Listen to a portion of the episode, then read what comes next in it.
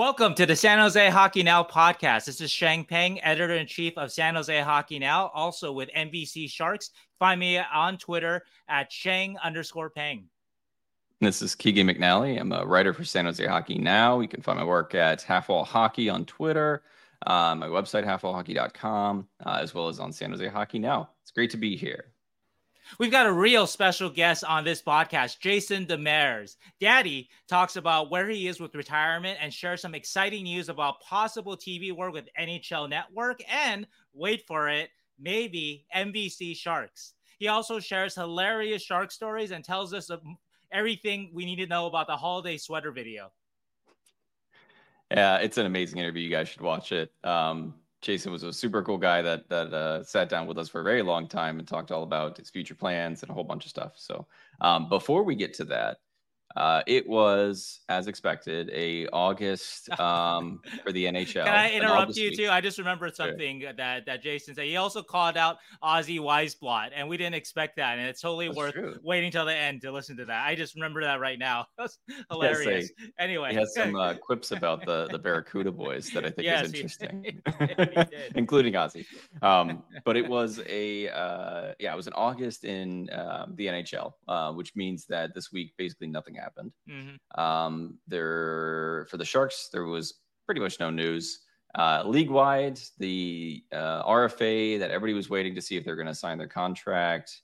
Uh, well, I guess the upcoming free agent that got signed was uh, Auston Matthews, who signed a huge deal today. Mm-hmm.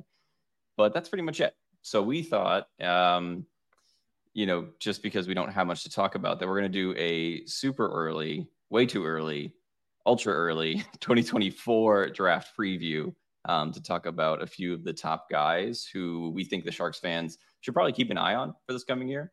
Um, yeah. Important note Sharks have currently two first round picks, could maybe get a third if the New Jersey Devils um, make the, uh, I think it's the Eastern Conference Finals next year. Then their, their pick would upgrade to a third first round pick for the Sharks. So and keep in mind just how early this is. You, you know, mm-hmm. we did the same exercise last summer we might have had, you know, Callum Ritchie in the top five. I don't know anybody else that jumps pops in your mind that that uh, dropped a, a, bit. But so again, this is a way too early exercise, but I think it's still instructive in terms of just you know going into the year. Just who are a few of the names to kind of keep an eye on uh, early on and see if they kind of hold their status, uh, kind of holds, or if they rise.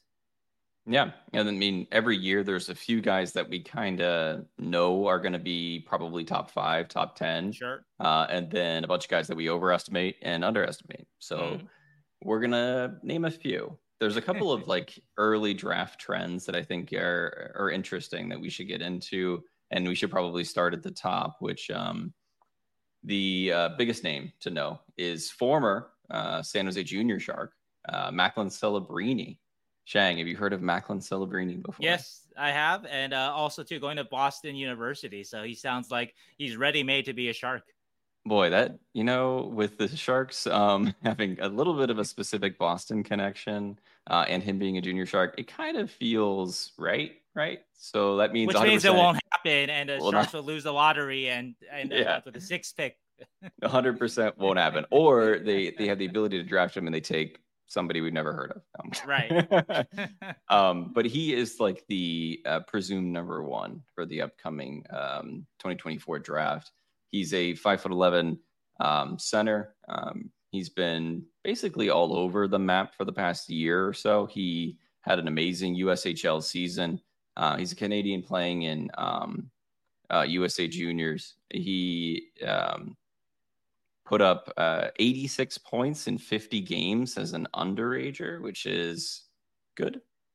it's actually better record uh, per points per game wise than Adam Fantilli had at the same uh, age, basically. So a lot of hype surrounding Macklin Celebrini.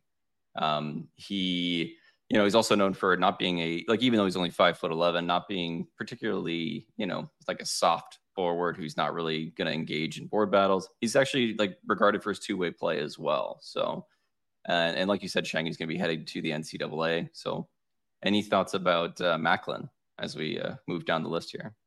Uh, well, um, I think uh, in general, I've checked with a couple of people and just talked about beyond uh, Celebrini, just sort of what is the consensus, you know, uh, uh, one, two so far. And I've read a few mocks, and right now they have uh, Celebrini going number one. Number two is uh, Cole Eiserman.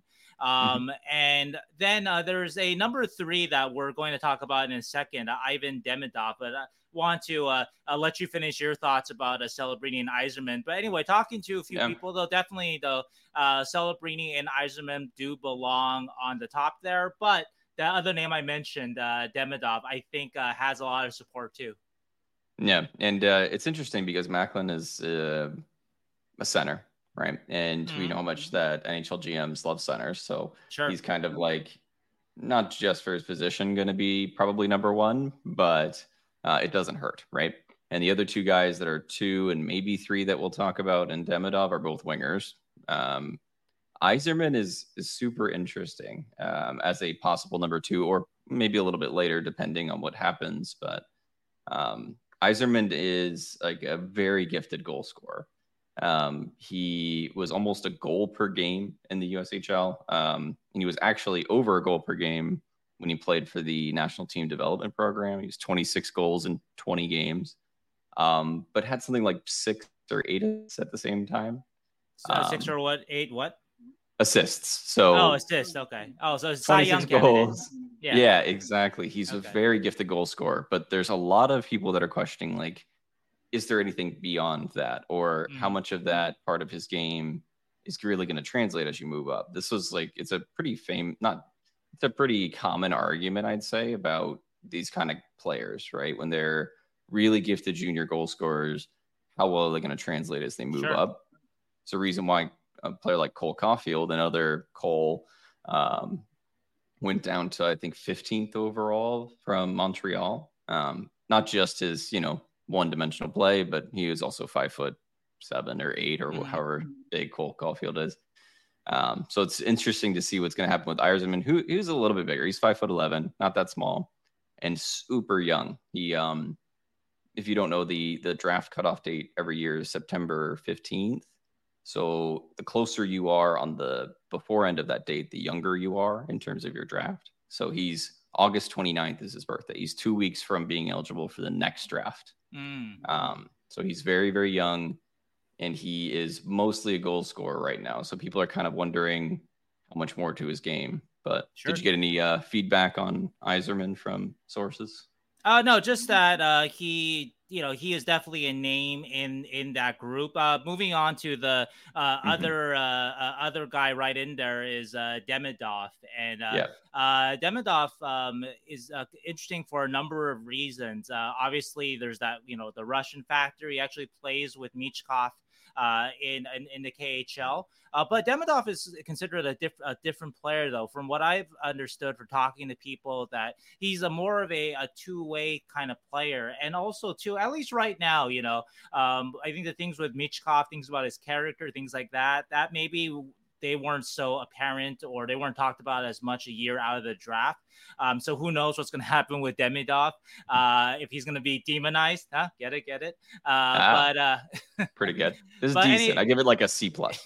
but um, speaking with a source today, though, um, Russian source that I trust, uh, he is considered a kind of a just right now just a great guy, great teammate. So none of the same kind of question marks that maybe uh, Michkov had. So uh, the way that that that that my source put it, um, he actually might take Demidov over Michkov. Like he just had to choose one one or the other. You know, uh, Michkov does have a higher offensive ceiling, but um, Demidov is again, you know, more of a two-way type. You know, uh, more of a guy that can can uh, can lead you uh, in in different ways. And so I think that that he is very much a guy, and at least in terms of talent, same with Michkov, that he might really be in a conversation for two or one, even one in this draft just based on uh, just based on pure talent. And again, this is right now. This is a year away from the draft, so mm-hmm. this may not For hold sure. true after the season. But right now, though, he is uh, is uh, really uh, uh, uh, belongs in this discussion. And of course, like Michkov, what someone told me was if he had American or Canadian passport, he'd be we'd be yep. we'd be talking about Celebrini, Eiserman, Demidov in in whatever order. Uh, but you know the mocks I've seen right now seem to have Demidov more as a number three, but um, he doesn't seem to have quite the red flags of of, of a Michkov, so that that might help him. We'll see. Obviously, yep. he still is you know playing playing in Russia. Um, so also too, I I learned uh, this interesting thing about uh, Demidov's uh, contract. Um, so it does expire eh, at the end of the 2024-25 season which mm-hmm. sounds great because that's uh of course that was part of the problem with with Michkov that teams would have to wait three years. They have, they'll have to wait until after the 25-26 season to yep. to get their hands on, on Michkov. So it sounds like you you could get a Demidov uh, faster, but uh, my source suggested to me that he believes that Demidov will sign on for two more years, which again that is just uh, one source saying it. That's not you know that's not yeah, like yeah. Uh, uh, I, I know this for a fact that he's going to do that, but if Demidov does do that, that obviously could lower his his uh, his draft stock because that obviously means that he's uh, instead of being two years away from NHL, he's now forty years away from NHL. So so that that might be uh, um, you know teams may, may may not may not be may not may not like that. Um, but um, anyway, that's just that's just a, a one bit of uh, interesting insight that I heard. And also too, I'm gonna uh, add one more thing about since we're talking about uh, uh, Russians and Demidov. Mm-hmm. My source gave a thumbs up to the Sharks hiring of Igor Eronko. Uh, oh, cool. as their Russian area scout says that he has good reputation in Russia, uh, seen as an honest guy, you know, a, a good evaluator of, of, talent, and so just wanted to to pass that uh, pass that along. Yeah, it, yeah, Demidov is, is super interesting because he, you're right. It was the story of the draft for last year was all about Michkov, not mm-hmm. all about it. Bedard obviously was, you know, Bedard. But it, it was. There it is no Bedard in this draft though, right? There is no like I don't think so. Yeah, I right, mean, no. you're you're you're getting into the like, you know, picking out small little details, but I think Bedard is still regarded as a higher end prospect than somebody like Celebrini, and Celebrini sure. would be the, the closest one. So, you know, they're really good. Eiserman, Celebrini, Demidov all seem like a very strong top three for a forward group uh, at the top of the draft. I wouldn't say that it's better than last year, especially with the the weirdness about Michkov, who I still think is is a top three talent from last year's draft too, and went number seven. So I think um, about Demidov, I watched him a lot because I watched Michkov a lot, and uh, Michkov and Demidov are kind of playing some preseason games in Russia right now, which are fun to check out. Um, Michkov is actually playing center, which is weird. Uh, they're just trying him out uh, to see how he does. And he's playing with Demidov on his wing a lot of times. They really feed off of each other super well. Super mm. skilled players. Michkov is a better shooter than Demidov, but Demidov still has a good looking shot. And then Demidov's more of like a creative um, playmaker type that is again has that like dynamic skill that like just pops off that you you notice and you say how in the hell did he do that kind of thing. Um, pretty frequently. So I would say it's tough to choose between the two of who I would take.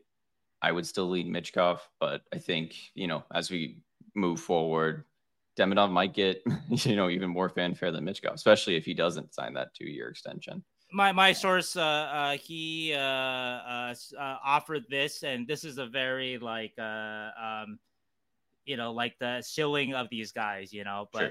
you know, uh, who would you prefer, uh, Kucherov, which is you know the obvious Michkov comparison that's been out there for a while, or uh, Datsyuk, but a winger, which is what uh, what, yeah. what what what what my uh, what my source suggested about Demidov. He really likes Demidov, and so just yeah. uh, I guess uh, I would just say to everybody that don't don't sleep on Demidov. He doesn't seem to have 100% yeah, quite as many question marks with Michkov, except for uh, the the contract thing. Uh, and so maybe you know maybe maybe Demidov might go higher. And now the Sharks have a scout right there who can watch uh, live every single Demidov game if he chooses to. yeah, he certainly is, um, or he would definitely be either number one or or probably number one in the Sharks prospect system if they got him. Um, yeah. So you know, and we're going to talk about that in, in just a little bit about where would our most recent draft pick, uh, Will Smith, kind of slot in around around these guys, or maybe could yeah, be again in our too early prediction, way yeah. early, ultra early. um, but where could he kind of slot around here? Um, but anyways, yeah, I really do love Demidov. I think you're right. He does have a little bit more of a 200 foot game than Michkov does. Um, and and you know, character concerns aside, it's always hard to to see those kind of things. Um, when you don't really have a lot of contact with a guy. Uh, but Demidov seems like a great, you know, great kid. So would not be uh, opposed to the Sharks draft him. Hopefully the Sharks aren't either if they're in that position. But the other um, thing about it, uh, like we mentioned, there's the the theme that um, Macklin Celebrini is kind of the only big center that, by big I mean big time center mm-hmm. that's kind of available at the top of this draft. It seems like there's a few other forwards that are mostly wingers um, that could be considered in the top 10 guys like um, Maxim Masse, Tanner Howe, Konsta Helenius, all of which are, um, you know, Konsta Helenius plays in Finland. He's more of a power winger type. Occasionally he'll play center. Um, Tanner Howe played with Bedard and put up absurd numbers, as one might expect, um, playing with Bedard. yeah, you better. Yeah. yeah, right. Uh, and Maxim Masse uh, put up really good numbers in the QMJHL a bigger winger who's got some slower feet and a good shot. Um, but there's not a lot of centers. So what there is a lot of this year um, is high end defensemen uh, in this draft and in 2023. It's always been or 2024. Mm-hmm. It's been kind of regarded as the defenseman draft for a couple of years. Um, uh, basically highlighted by a couple of guys. Um, first one to note is uh, Aron Kiviharju. Uh, who is a smaller Finnish defenseman who's been uh, well regarded because he's an amazing skater, um, offensively gifted, puck moving defenseman who's been playing um, against men for many years and against uh, men on the uh, Finnish uh, national team for a couple of years as well. Always kind of playing a level up. And he's like this guy that's always been regarded in the top five for this draft, or maybe mm-hmm. even like top three, four but he might see his name drop down a little bit more as other players come up, which we kind of see every year. So Kiviharju was one guy to um, know about because he's a guy that's been kind of talked about for many years um, as a top defenseman in this draft, but he's kind of been a little bit supplanted by a few other names, um, notably um, a Belarusian um, defenseman who's playing um, in the USHL, Artyom Levshunov, who is very interesting. He's a six foot two, six foot three, um, offensive uh, right-handed shot defenseman, which you know NHL GMs love six yep. foot two, six foot three, right-handed shot offensive defenseman. That's kind of he's of going like... to Michigan State, right? I, I, think I saw that. Yep. So he's going to Michigan State. So he played in the USHL last year, put up great numbers for a defenseman. He looked fantastic. Um, he is more offensive minded, and he's not like totally rounded out his game defensively, but he is physical and he mm-hmm. does, you know, he gets in good position defensively already and he doesn't really cheat for his offense that much. There's a few names that we'll talk about in a minute that are very like cheat for your offense, going to rush up the play every time. He's he's very smart with how he jumps into play and he has mm-hmm. an excellent point shot. He reminds me, and this is again because we're a year out. He reminds me of Brent Burns, and I'm mm-hmm. like, I don't want to say he's going to become Brent Burns, right. but like that kind of style, you know maybe needs to round a defensive game to even get to Burns's level. But you know, that kind of right-handed shot offensive guy that likes to jump up into the play, good point shot. Reminds me of Burns. Mm-hmm. So he's kind of moved up a little bit. There's a, a few other um, defensemen I want to talk about. Um, two brothers of prior draft picks, which is always fun. Uh, Cole Hutson, who is brother of Montreal's 2022 draft pick Lane Hutson. If you haven't heard of him, he is fantastic. He's a defensive phenom um, who put up, you know, 1.5 points per game in his freshman year as a defenseman, which is nuts, almost something that's never been done before. Um, but also very small. Uh, Cole Hutson, who is his brother, just as small, um, but it may be a little bit better of a skater actually put up better, you know, points per game than Lane did in the same year uh, last year. And then Adam Jiricek, who, if you remember, is the brother of David Jiricek, who was a top five draft pick from 2022. He's also in this draft. Um, Does uh, Cole uh, Cole Hutson does he does he seem like a guy that could go in because Lane went in the second round, of course, and so does yep. Cole seem like a guy that can go higher or like go in go in the top ten?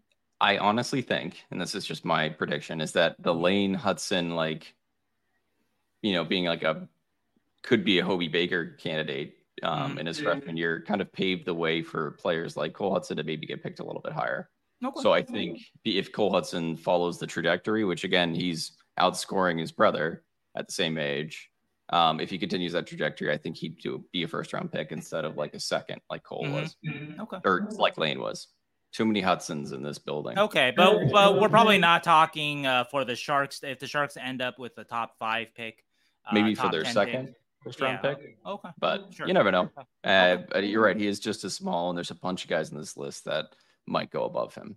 Mm. Um, okay. Just interesting in the in the context of him also being a brother of a 2022 sure. pick, like Adam Jiricek.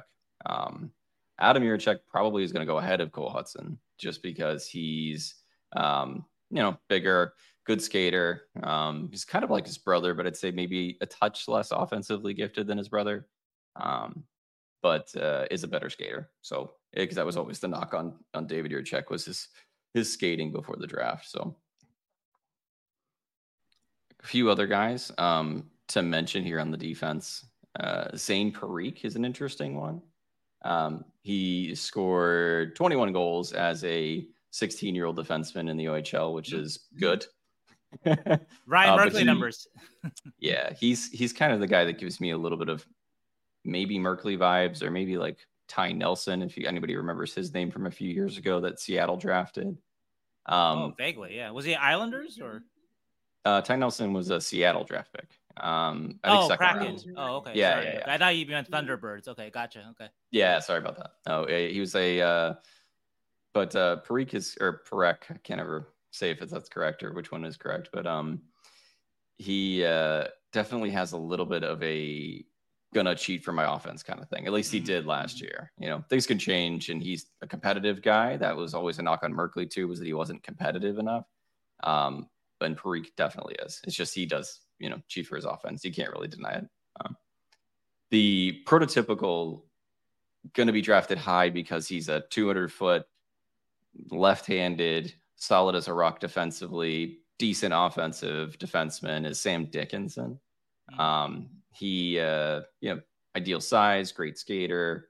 And well, I said good skater, and seems to be the guy that's going to be picked high because he kind of fits that mold of an NHL defenseman that that um, teams kind of love, kind of like a better all-over Bonk from this past mm-hmm. draft, who was drafted pretty high, I think in the 20s.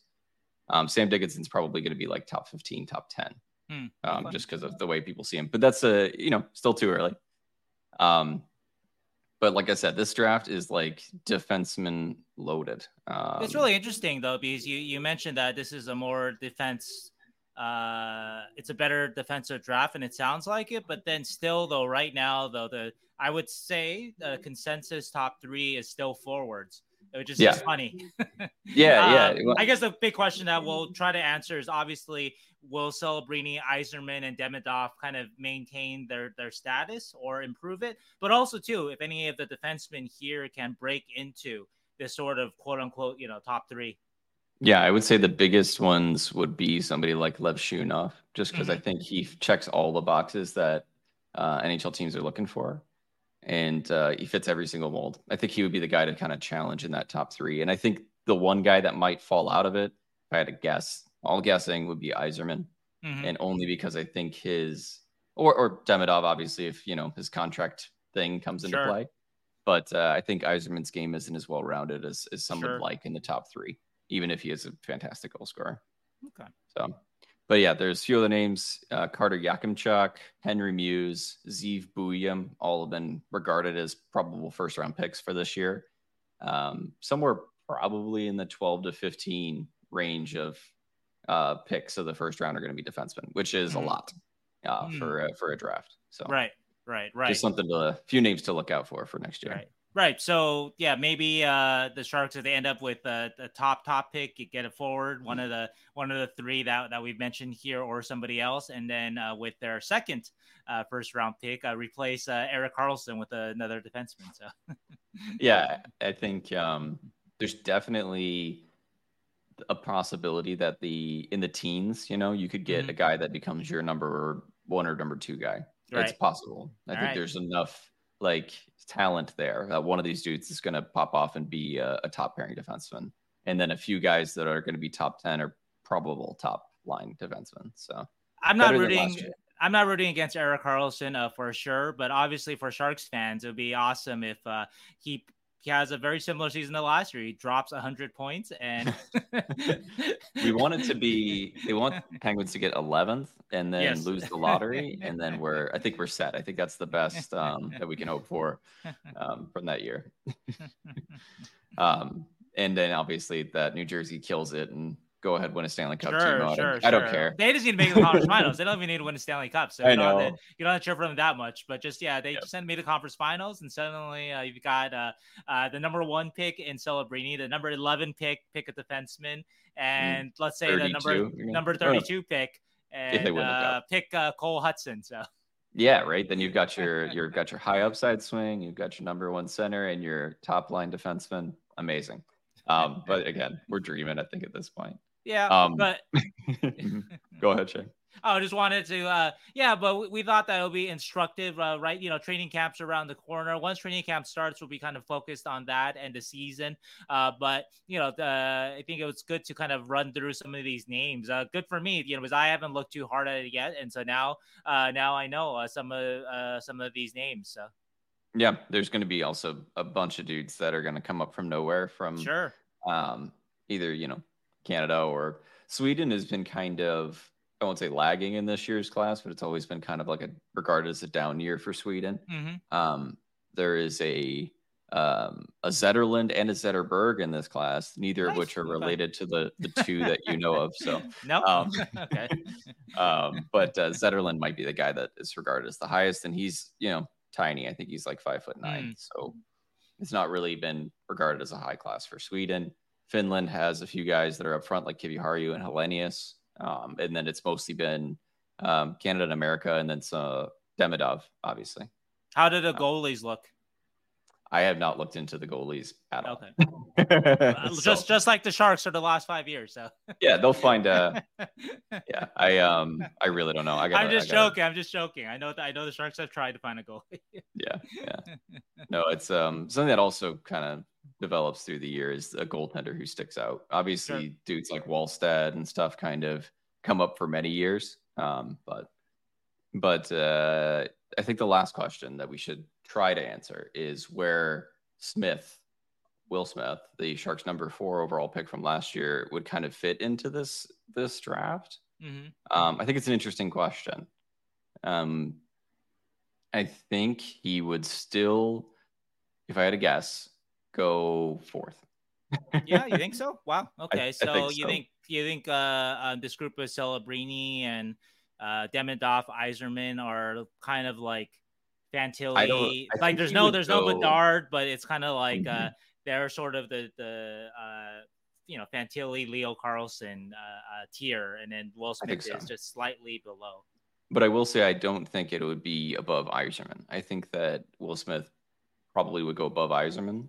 In my oh, opinion. so so then he might go three. Oh, then who who? I think I think somebody jumps in. I think it's oh like, like a defenseman or something like yeah, that, right? I got exactly. I, I, think somebody else jumps in above it okay. throughout the year because okay. Uh, I really have a lot of faith in Lev Shootoff from what I've seen. Mm-hmm.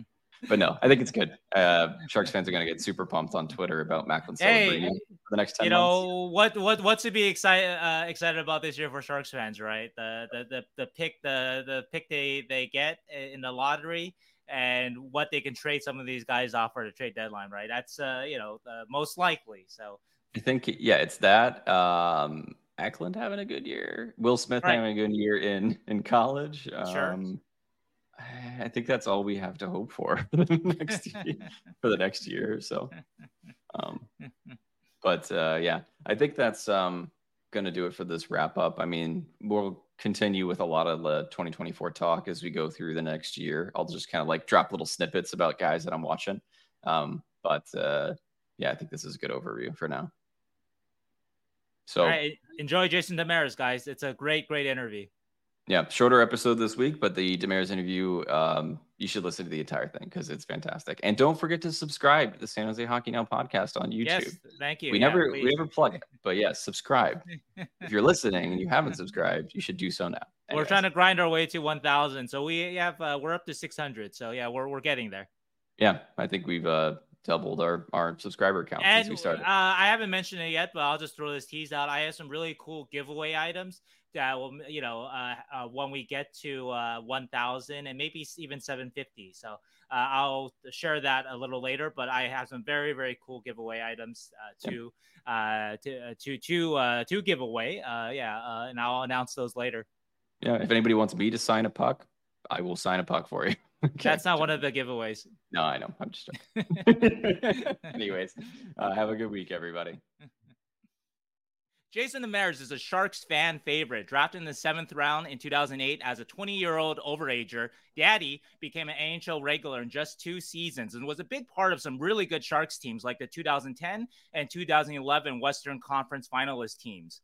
In 2014, Demers was traded to the Dallas Stars for Brendan Dillon, and he's also played with Florida and Arizona and Edmonton. His career came to a full circle last season. Demers played one NHL game last year, but it was his 700th game, and it was at SAP Center against the Sharks. We've got Jason on today to tell some Shark stories and also to ask him what his next step is. Welcome, Jason. Yeah, it's it's good to be here. Thanks for having me. Uh, Jason, let's start, I guess start off with um, the most basic question. Um, training camp's coming up. What's uh, what's next for you? Are you hoping to hook up with an NHL team on like a PTO or an AHL deal, or, or what's what's the next step? Do you think? Uh, no, I mean I'm pretty much. Uh, I think I'm either right on the edge of retirement or retired. Um, I uh, I'm probably going in a week to do some. We it's funny we were talking about TV before, so I'm gonna go try to do some TV with um, NHL Network, and oh. if that works out, that works out great. And then also, uh, I've been talking a lot with NBC with San Jose, so potentially doing some. Cool. Stuff, oh, holy! Oh, shit! Okay. Post game stuff, yeah. So okay. I, uh, it, it's kind of come to. I, I got the teeth slowly getting fixed. I'm not. I'm not gapped in the middle, and I've. Uh, I've never had to worry so much about my appearance thinking about doing TV, but um, yeah, I'm, I'm, I'm pretty much uh, all retired. So unless, uh, you know, I always try to leave like a Tom Brady. That's here going on. So if I decide in a week that I have the need to play, I mean, I always say most athletes are 95% out and, and 5%. There's always that little sliver you keep open. But yeah, mm-hmm. uh, right now I haven't really been looking for anything or, or just been kind of figuring out what's the next steps. Well, so are we a, breaking the uh, the yeah. news of you're announcing your retirement, or are we just gonna again ninety five percent there? Ninety five five. I guess when I'm on NHL Network, I might fully do it, but I mean, it, it's one of those things where it's like every if you listen to this, you'll be like, yeah, he's retired. It's it's really, but I mean, you never know. You might just see me at a rink somewhere, just skating by myself in two months' time. and, Make but once couple- you get that sweet TV money, then then then you're out. So. Exactly. Right. Yeah. I'm waiting for that interview to pan out. well, that's that's awesome with the NBC Sharks because actually uh, I'm on the pregame show, so um, yeah, yeah, I'll. I'll I mean, so that'd be awesome. Yeah. Uh, we it's kind of been some like light talks um, sure. with people over there, and and I'm kind of waiting to see what happens with the NHL network. But I also, you know, I I keep all my options open, and, mm-hmm. and I'm I'm very much a busybody, so I'm gonna need to whether I'm doing both or, or one or, or a million other things, I uh, I'll be able to handle it. So it's kind of one of those things. I'm just kind of seeing how the schedule works out and and uh, figure out a way to kind of slot everything and make it fit like a puzzle. Oh, nice. I like this. I like you uh, uh, playing uh, NHL Network and NBC against each other. So, guys, listen up. You got to pay up Jason, all right? So, there's two networks uh, vying for his services right now. it's it's all love, but it's at least I can at least I can badmouth the Sharks on NHL Network and then and then, then build them up when I'm on NBC. Right, right, right, right. Uh, if if you do work with NBC, will you move back to San Jose? I mean, like you know, back and forth between Arizona and San Jose. Probably, yeah. Like yeah. we're me and my fiance are pretty well set in in Arizona, and we love it here. And and we're also, you know, we she has a place in New York, and so we're kind of uh, we kind of do a little bit of both back mm. and forth, and, and we don't mind the travel. So for right now, so it's kind of like a perfect perfect time, and and it could it could fit well and work well for us. So all right, awesome. Well, let's uh, go back to uh, when the Sharks drafted you, and you were, uh, you know, overager, like I mentioned. And you weren't necessarily expecting to be drafted based on what I've read from back then, but it was in that season, your 20-year-old season, where you really blossomed. You went from 24 points to 64, and there's a great story that I read about your dad actually that he got so excited in the fifth round, the fifth round of the 2008 draft, uh, when he heard that the Sharks had drafted Demers, but it actually ended up being the announcement of the Sharks drafting Julien Demers in the fifth round of that draft. But anyway, I wanted to ask you though, uh, which shark scout advocated for you? Because you know that's so important in the later rounds, right? To have somebody banging the table for you. Yeah, I mean, I heard through the grapevine, uh, Gilles Cote was, mm. was somebody that was very much in my corner, and uh, he's a great man. Um, um, I loved talking with him, and he always was an, an avid supporter of mine. And mm-hmm and it, it, was a funny story. I mean, we had no, we kind of had some thoughts. If I go back, you know, because now that's that's a while ago, but uh, we were talking to the Rangers had called and the Predators had called, and kind of the consensus was all like, if something happens, it's in the seventh round. So I wasn't really banking too much on it, and then, like you said, we're you know with the old school HP computer or whatever, and my dad was just refreshing the draft, and all you saw was the first initial, the first name, and then the last name. So he's he's just clicking it, and we're watching for a friend of mine, uh, Drew Paris, that was that was going to get drafted. Sure. Well, and uh, he clicks it, and it goes Jay Demers, and he he literally fell out of his chair. He's screaming around the house, "Oh my god!" And and then I think we were listening to the radio version of it because it was like on a delay, and, and you heard Julien Demers, and um, we were like, well, what the hell? Like, is it a typo? Who is that? yeah, is this a wrong name? it was, it was uh, Julien, who's you know a great guy, and um, um, and then literally we got the call probably like 30 minutes later that come the seventh round it was going to be us, and so it's kind of, and then we found out like New York, if San Jose had drafted me, New York was going to draft me two picks later, and oh, then nice. them Nashville, so it's like mm-hmm. a whole weird thing. Um, was that happened. the Rangers or the Islanders? The Rangers. Oh, nice. Okay. so it's just a cool kind of like you know, it's a funny story, and I you know, I, happening when you're 20, you're not really banking too much on it. Um, most guys typically get drafted 18, and it's I don't know the number on people get drafted at 20, but um, it uh, it was it makes for a good story. So for me, I I wouldn't have it any other way. All right. Well, I have some breaking news to announce too. Actually, if you guys saw the background move in the in the background, it's 2:40 p.m. here. There was just an earthquake here in LA. So if you guys see uh, something uh, really? uh, uh, crash on my head, oh, wow, uh, then you know, uh, yeah, carry on, guys. All right. So like a big one, or what? I don't know how big it was. I just got to learn my phone. I started shaking though. Yeah. So there's a tropical storm here today in in LA, and uh, earthquake just hit. So. oh my gosh. Geez, we're supposed we were supposed to get some of that rain that's hitting you guys in Arizona. Oh. So we need it right now. yeah, yeah, for sure, right? It's been like 110 out there for you guys. Oh, we're, right? we're bone dry here. We are bone dry.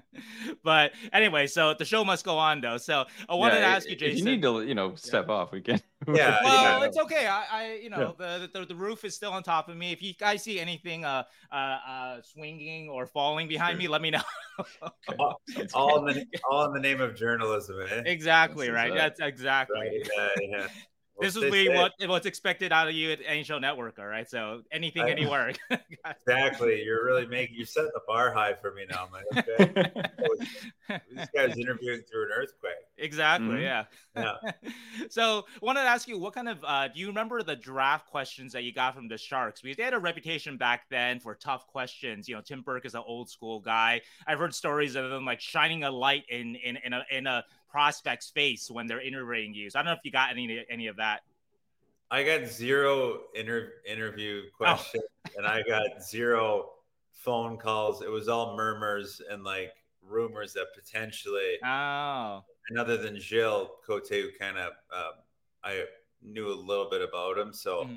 Did he talk to you at all, at all during your draft? Like very little, but mm-hmm. like you know, I think my father talked to them a little bit because he was he'd watch me in Victoriaville and stuff like that, and but like when I say there was zero you know, I was preparing to go, you know, potentially um, take university and go play in, in McGill or mm-hmm. Concordia mm-hmm. or, or, or, kind of decide the road there. So I was just more watching for a friend, and on the off chance, you know, something happened, and then it kind of just like whirlwind. It was literally like drafted, playing in the AHL that next year. Well, it's a good thing yeah. that you were spared some of those old school tactics then. I guess, right? I mean, I got a lot. I got a lot from Berkey um, in camps in the years sure. following. Um, so yeah, yeah couldn't escape it. I know all of his antics and his shenanigans. So yeah, he's got a lot of. Yeah, do you have any any good uh, Tim Burke stories since we're on the topic then? Because I've heard different ones about just how he, he was he was the he was the bad cop in a good cop bad oh, cop yeah. I mean, I mean he was always good to me in the sense of uh, he liked my kind of you know my attitude and all that. But he always had a, he had some preconceived notions of the guys playing in the Quebec Junior Major League, and and he uh, wasn't afraid to let us know that it was he thought it was the worst junior major league and uh, um, or major junior league, however you put yeah. it. I say junior major like junior major, like I'm French still. So, uh, uh, but yeah, he always liked to rag on the Q, and uh, I mean, he's just always camp would start, and you have those first three four days, and then um, probably right around inner squad, probably right around the like the teal the teal white games or the first exhibition game. He'd just be running around the room and he'd or he'd come up to me and be like, "Hey, tomorrow's it's real bullets tomorrow. like it's not fake bullets, it's real bullets, live ammunition." So he just kind of try to scare you up a little bit, but uh, but no, he was always and I always I never minded him. I thought yeah. he was. Uh, he maybe misunderstood in some circles, but I think deep down, I just loved the game so much. Sure. And that's how he kind of showed it. And let's go back to your uh, now that we're talking about it, your first couple years with the Sharks. Um, you kind of joined a, a, pretty veteran team that had made it to the conference finals in back-to-back years, um, and then all of a sudden you're kind of playing big minutes. Back then, did it seem kind of easy, like you guys are going to contend for the cup every year? And then, secondary question: Was there anybody that kind of like helped your transition from juniors to the NHL? Because you you said you only spent like a year in the minors. Um, and then was Bryan Marchment a, a, big part of that too?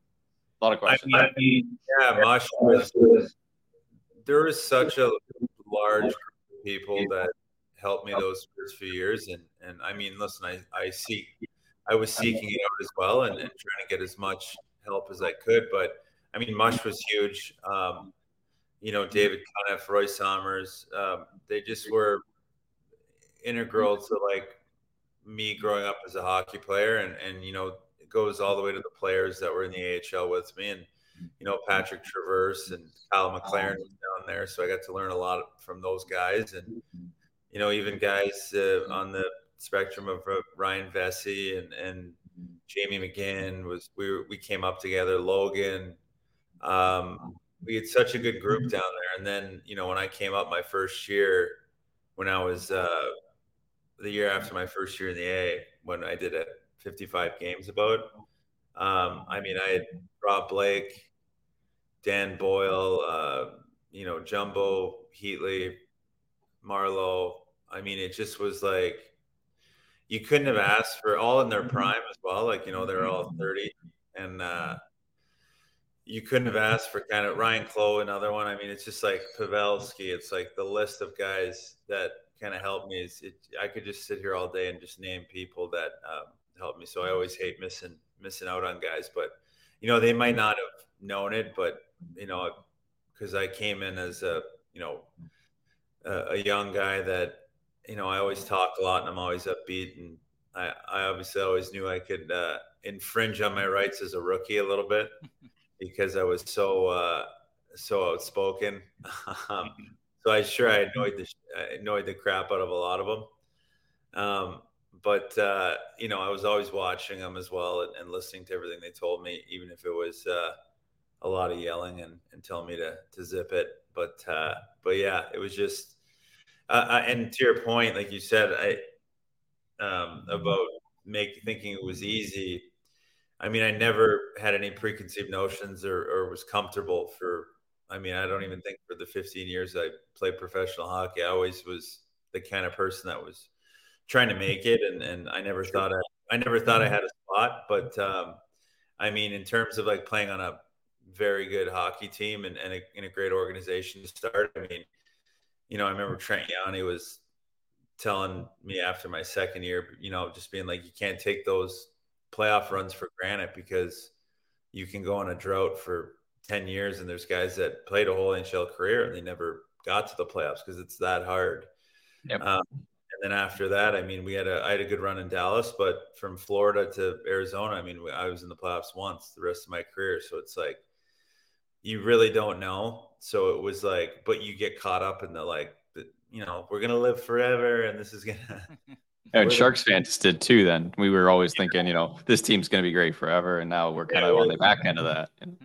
I know now you guys are kind of on the on the rebuild side and, and are in tough a little bit, but um, you know, I think it's it's gonna as long as it's done the right way, it'll come back. But I mean, it's it's incredible how long of a run um, they they went on and the, the Sharks organization went on and, and without having to kind of rebuild. I mean, it's very close to the same as Detroit. You know, Detroit's going mm-hmm. through it now. They're trying to get out of it. They're probably, I think they went into that, you know, recession sort of, so to speak, before yep. San Jose, and now they're kind of a couple years ahead. But it is, it's tough, man. It's tough. You need everything needs to just fit perfectly, and you need all the pieces in place. And and it, I don't think people realize the ones that are in good organizations how very hard it is to keep that culture and that and that winning uh, you know just that that winning mindset and also eh, just having that luck. Like you need a little bit of luck with injuries. You need luck with guys panning out. And and you know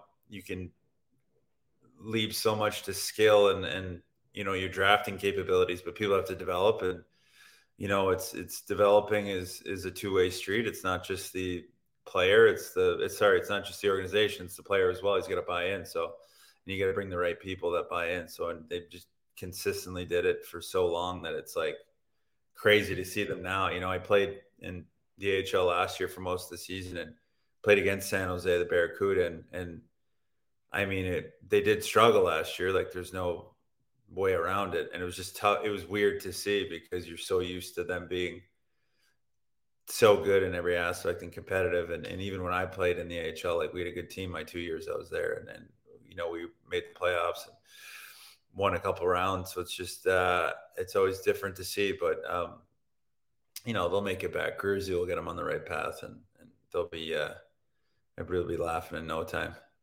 Well, I want to mention uh, that uh, you can say the word shit on here, Jason. You're not. I can. Okay. You yes, absolutely, you can. Thumbs up. I, I got close. but it's not NBC yet. Yeah, yeah exactly. So oh, I got my I got my shit hair right now disheveled. So like you keep the language, the language 100. percent I can't just be throwing everything to the wind here. but uh, you mentioned about the the talking a lot. You know, coming in uh, uh, uh like that uh, as a rookie, and you've mentioned in other interviews that in your early days with the Sharks that uh, maybe uh, there's a perception uh, that that you took things a little lightly in the room. Of course, not that you didn't take it seriously, but you know you're a young player in a very veteran veteran room that is aiming to win a Stanley Cup. So maybe you had to learn a little bit about how to carry yourself in this kind of veteran room. So anyway, uh, what's an example of uh, maybe uh, how you acted uh, early on, and then a veteran that kind of let you know you know how to kind of handle handle yourself differently? Well, to be honest, like you know, the the older I got, I it, it very much was a coping mechanism for how nervous I was. Sure. And, and, you know, I had tons of anxiety throughout my whole NHL career. Like I, you know, like I was saying before, I never felt comfortable a year in my career ever. I never thought every time I came into a season, I felt like I had to make a team again and, and prove myself. Even when I had my five year contract with Florida and, and I was never in a I never felt like I was in a cool spot. So for me, it was very much coming to the rink was very nerve wracking every day. And, and, you know, I wanted to make it and I wanted to stay. So like to me, not speaking and sitting there, like in my in my head would be just going crazy. So I would mm-hmm. have to get that out. And for me, it was the because if I go on the ice like that, I, I couldn't play and I would be just so stiff. So I literally the way I had to cope with it was just being this over the top cartoonish character and and like I said the perception of it it was always very tough because it was such a there's such a duality with that of being so, you know, happy and go lucky as people think, you know, eventually people are like, well, does is this authentic and does he care about hockey and this and that? But it was so such the opposite of like I cared so much that it was like too much for me to handle. Yeah. So I had to yeah. kind of get out and, and and yell and I was always screaming and, and trying to have fun because to me it was just tough to sit and be still and and and uh, especially if like I had a bad practice or a bad game. And, and back then when I started like if that probably was not the best it would probably have been better if I'd have flipped my career and started with Arizona and ended in San Jose with a good team because um, when you're there and you come in and you're 20, 21, and you know you get Joe Thornton and those guys sitting across from you, and you know you're getting on the ice with them, and you're not having a good game, and you're somebody that is trying to stay on a team, make a team, and, and that mindset of of staying in the present moment. It's very hard, and and those guys are listen. They they were super hard on me, and I I'm glad they were because you know, I might not have made it as long as I did and growing without having those guys there. But you know, it's it's a, it was a it was a killer be killed kind of locker room and and bench during games for those years. And I mean, that's what held the pedigree so high is, is those guys were kept everybody so accountable. Mm-hmm. Like you know, not just the young guys themselves too. So it was very. uh it, it was a great room to be in, and uh, now that I'm I'm you know, hanging them up, but it was a, uh, it was, it wasn't an easy one. That's for sure. And, and, um, you know, nowadays you, you know, see a lot of teams that go on these losing streaks and, you know, I was a, a part of a couple of them in, in Arizona and, and Florida. But I mean, back then it was like to lose two games in a row was like, it was Armageddon in the locker room. you can say boo, like walking in the room, it was like business. And for me, it was tough because I'd come in nervous. You'd, I'd have to be like serious. Yeah. And you joke around, and you know, I get, I got yelled at a ton, but I got pulled into Todd McLellan's office. I don't know how many times, and because uh, he thought I, you know, was unprofessional or, or this and that because I was laughing. But to me, it was how I coped with the the nerves. Sure. So, but you just can't articulate that at 21. You're just, you know, you're yes sir, and you're, you know, you kind of get a little bit angry with being told that you're not professional all the time. But that's kind of what happened with the perception. So, but it was uh, like I said, if if I was a straight lace, sat back, and and you know had the mean mug face on all the time, I don't know how well I would have done for 15 years. I probably would have I probably would have imploded at one point.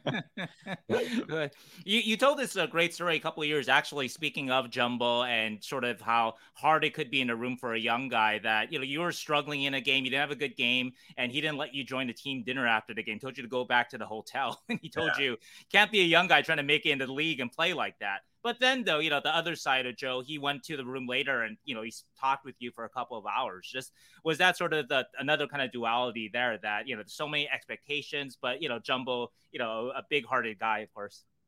I mean, yeah, I love that guy. Like, uh, you, there's not enough. There's so many good things to say about that human being, and and um, you know the things that would piss me off about him. I mean, the great thing is you could tell to his face. But I mean, yeah, that it was weird. I was playing, so you like don't really want to tell the full. You know, like we kind of all went out and had drinks the night before, and because okay. back then, you know, you know, it's weird to be saying like back in my day, but you know, 10, 12 years ago, guys went and had drinks before a game. Like that doesn't really happen at all anymore. I mean, it's a lot.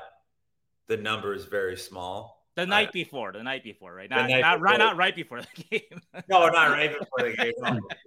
No, no, But the night before, like you, you would you'd go out for dinner and you'd mm-hmm. have a couple bottles of wine, and you'd sometimes be a little bit tipsy sure. going to bed, and and we kind of had one of those nights in Florida. And when you're kind of playing on the West, and you don't go to Florida that much, you go once a year. And back then, it was once every two years because you'd flip. Sure. So it was like you know it, it was like Mardi Gras for guys. you know, just to be able to go out and have dinner.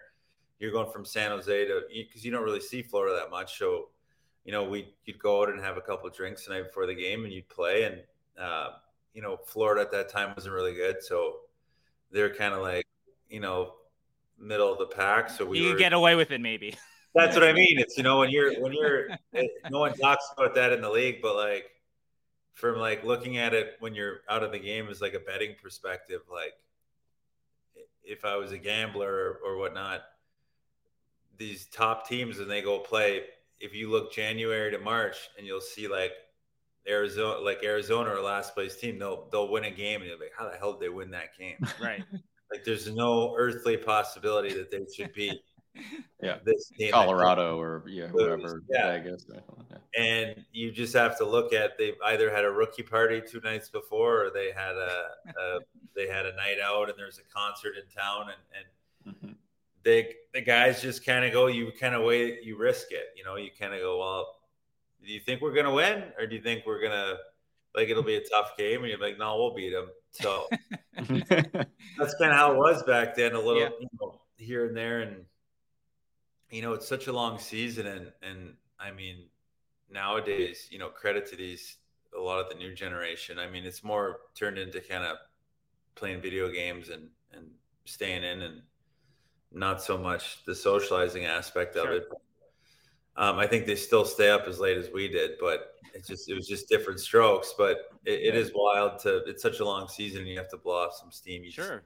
not because and all the best teams will tell you that that's the way it was. And and I mean I think it still is on a lot of these good teams you know you you have to find a way to get away from hockey a little bit because it you know you'll go crazy just staring at it with anything in life. You know you need a little bit of of of change every now and again. Do you have an opinion about when and why that shift happened? Like, was that because of maybe you know social media, and so you're out the night before the game, someone's gonna take a picture of you, you know, oh, yeah, I mean, or, or it's just the younger players, and there's kind of maybe more focus on you know.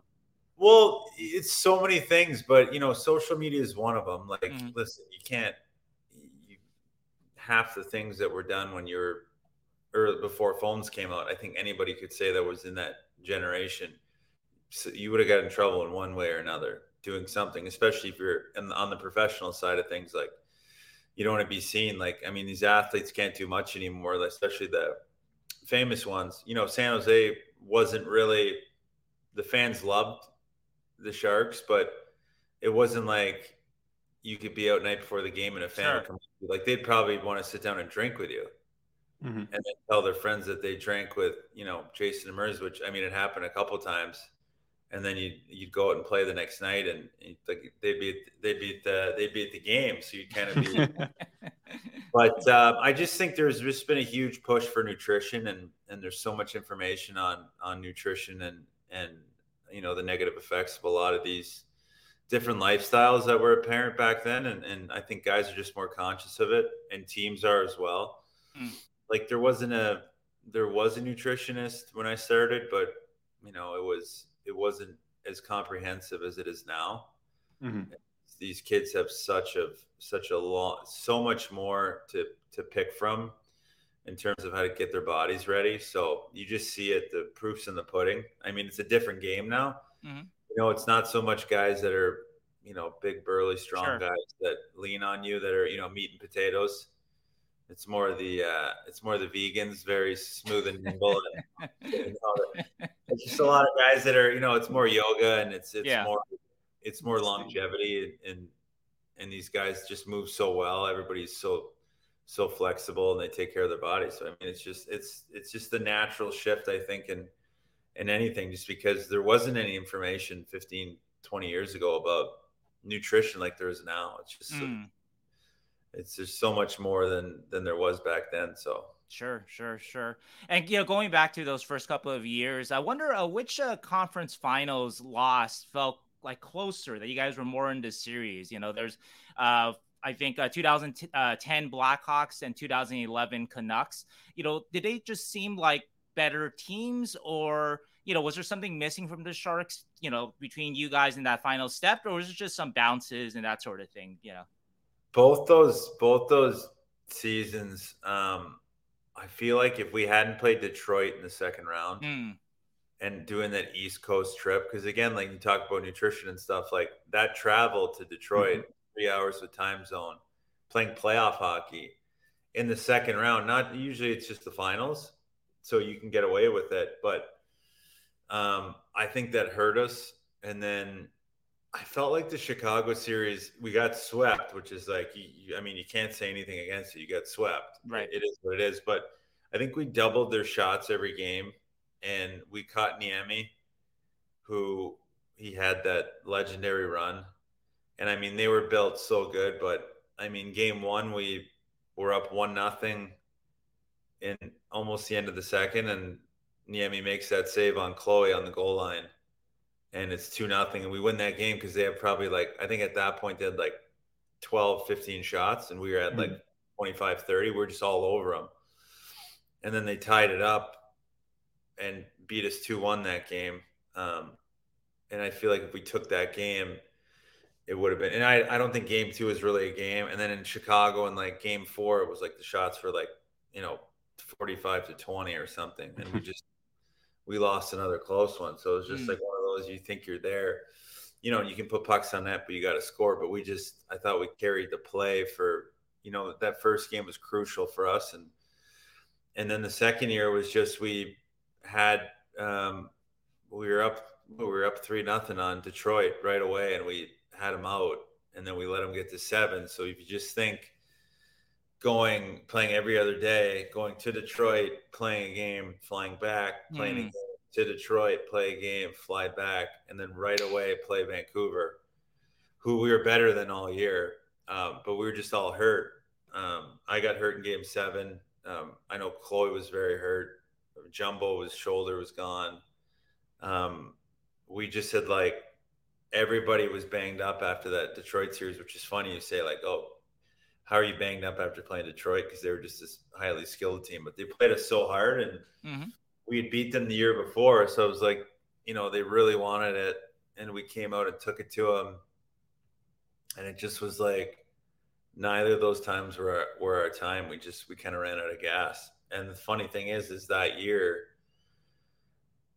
with Boston, we were we kind of had Boston's number. We were just a perfectly a team to match up perfectly against them. Mm better so than Vancouver. So it's like, you know, you can go back and do that for most of the years, but I just feel like we didn't make it to the finals. But we, I thought we just had such a, it's just one of those, you, it's again, it's down to the luck of staying healthy and, and sure. you lose yeah. some key guys and then some key plays, you know, and, and, and then you're, you know, you're playing golf a week later. Yeah, it's kind of underrated aspect is I guess the the travel and all of the like not closing out a series like you said, and then the, you yeah. go right away and playing. Takes a toll on you, man. You know, it's it's uh, look at uh, Vegas this year with just how they closed out teams, and I just thought they were just. I mean, it seemed like it was one of the easier years of winning a cup for a team, hmm. but they just. I just thought they were just leaps and bounds better than than most teams, and they mm-hmm. just closed out when they needed to close out. Like that's just the yeah. those crucial kind of games in every series. You just it's you win those and it's easy. The the year LA won where they I think they lost three games. It just yeah. was yeah. It's just being the ability to close out is huge. And then 2012, um, the Sharks didn't make it out of the first round. Uh, I guess lost to the Blues that year. What do you think changed from the previous two years? we just lost guys, and then uh, I think we weren't we weren't we just weren't the same team that that was the first years. I think there's a lot of um, if I remember correctly, we lost a lot of you know a lot of the guys that pushed in the right direction for us, and a lot of guys that were that were top notch that in terms of in the room and and it, it just didn't it just wasn't the not not that it wasn't the same. I think we still think we had the same team, but it just the replacement for it, it wasn't our year either. And and I think we were at this weird. We lost both in the conference finals, and I think there's this huge. Everybody thought there's this huge need for a change, like top to bottom. Mm-hmm. And I remember there's a lot of guys that that left and and they didn't bring back, and it just kind of was one of those weird things of like we're kind of in the room and we're like we have it here it's it's you know it's you can say that we're far off but we're a player away maybe less and and it's it might be even just a tweak mentally and and we kind of just overhaul too much you know you overcorrect and then we you get out in the first round the next and then after that i mean it's it's another then they just get rid of as many as possible because after you know after you go from conference conference to first round you know a lot of teams don't have organizations won't have the patience to wait so alarm bells start going off saying we got to change something they're never going to go back again but, but, you look back to the year before you already changed something and then it just snowballs you know what i mean right. so you just kind of it it's it happens in most organizations and sports, and I mean that's uh, sometimes it's hard to stand pat. It really is. I mean, it all kind of culminates in uh, 2014, which was your last full season with the Sharks, and that year, of course, uh, the the reverse sweep. Uh, yeah. But I wonder about your opinion or the locker room's opinion of two things that uh, contributed to to to that uh, happening in the playoffs. The Dustin Brown knee on knee hit on Tomas Hertl. And I know Hertl came back from the playoffs, but I don't think he was quite 100%, you know, quite yet.